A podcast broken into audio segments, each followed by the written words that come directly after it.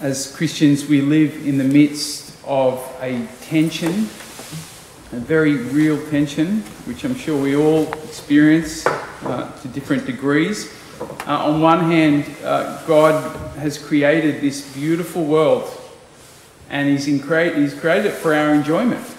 Right? There's so much to explore and to do and to enjoy. Right? Uh, he's given us gifts and opportunities, talents, He's given us all a mission. He, he calls us to contribute, to, uh, to, to, bless the world, to, to use what He's given us to, uh, to contribute to, to those around us. But at the same time, God is also pointing us to uh, a good that's beyond to, uh, to a greater good, what we might call the, the kingdom of heaven. So we're, we're, the call is for us to be in the midst of this beautiful world that God has given us and to use everything God has given us, but at the same time to, to recognize that the, actually this is not the full bit. There's something greater. There's something more. That this is all serving as, as a, we, we might even say a warm up, a warm up act to the real thing, right? We're in the midst of that tension. And, and this week we've, we've heard, uh, we've celebrated uh, three men who lived that tension really um, beautifully. John Fisher uh, and Thomas More, we celebrated uh, this week on the same day. John the Baptist, we celebrate today. All men who are engaged fully in their lives, were generous in, in, in using what God had given them, but at the same time willingly laid it all down for the greater picture, for the greater treasure. All the saints challenge us in, in this kind of way, right? They were full of life. Right? They didn't deny the beauty, the goodness that was around them. But at the same time, they recognized that it was not the main thing.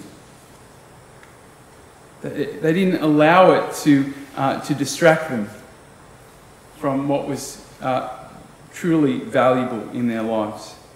This is the ongoing challenge for us, huh? To, to engage in the world around us, but at the same time, to keep the main thing the main thing. And, and a good spiritual life uh, should help us to do that. It should prevent us from getting consumed, getting lost in the things that are passing. Right? The principle, uh, or the spiritual principle that kind of underlies all this, uh, or certainly helps us with this, is detachment. Detachment is not denying or it's not disregarding uh, the goodness of the world and, and what it is that God calls us to do. But it's about seeing everything within the bigger picture. To be spiritually detached means that um, everything that we do or everything that we have is placed under Christ. It, it all, everything points us towards our pursuit of Christ rather than getting in the way of it. John the Baptist said it like this he must become greater, I must become less. Detachment requires an ongoing surrender of our self will so that the will of Christ can emerge in our lives, so that Christ can be front and centre. And, and, what happens you know, as, we, as we're able to, to embrace this value of detachment is that um, not only are we drawn more deeply in union with Christ because he's front and centre, but at the same time, we become John the Baptist for others, right? As we keep Christ front of centre, as his will emerges in our life, uh, we, will, we will naturally be a witness uh, of Christ to others. We will point others to the, to the treasure of Christ. Just in our presence, just in, in, in, in who we are. Now, of course, we need to acknowledge that uh, detachment uh, does not make a lot of sense uh, to those in the world around us, we might see, we might say.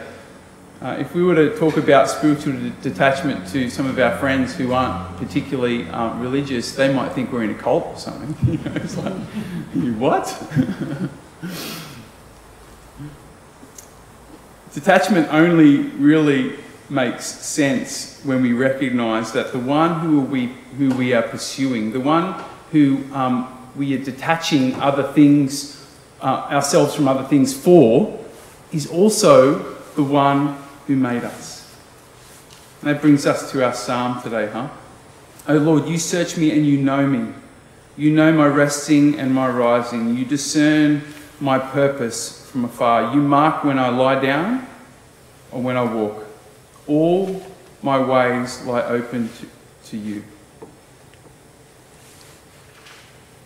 Detachment only makes sense when we recognize that God made us and, and, and He knows what's best for us.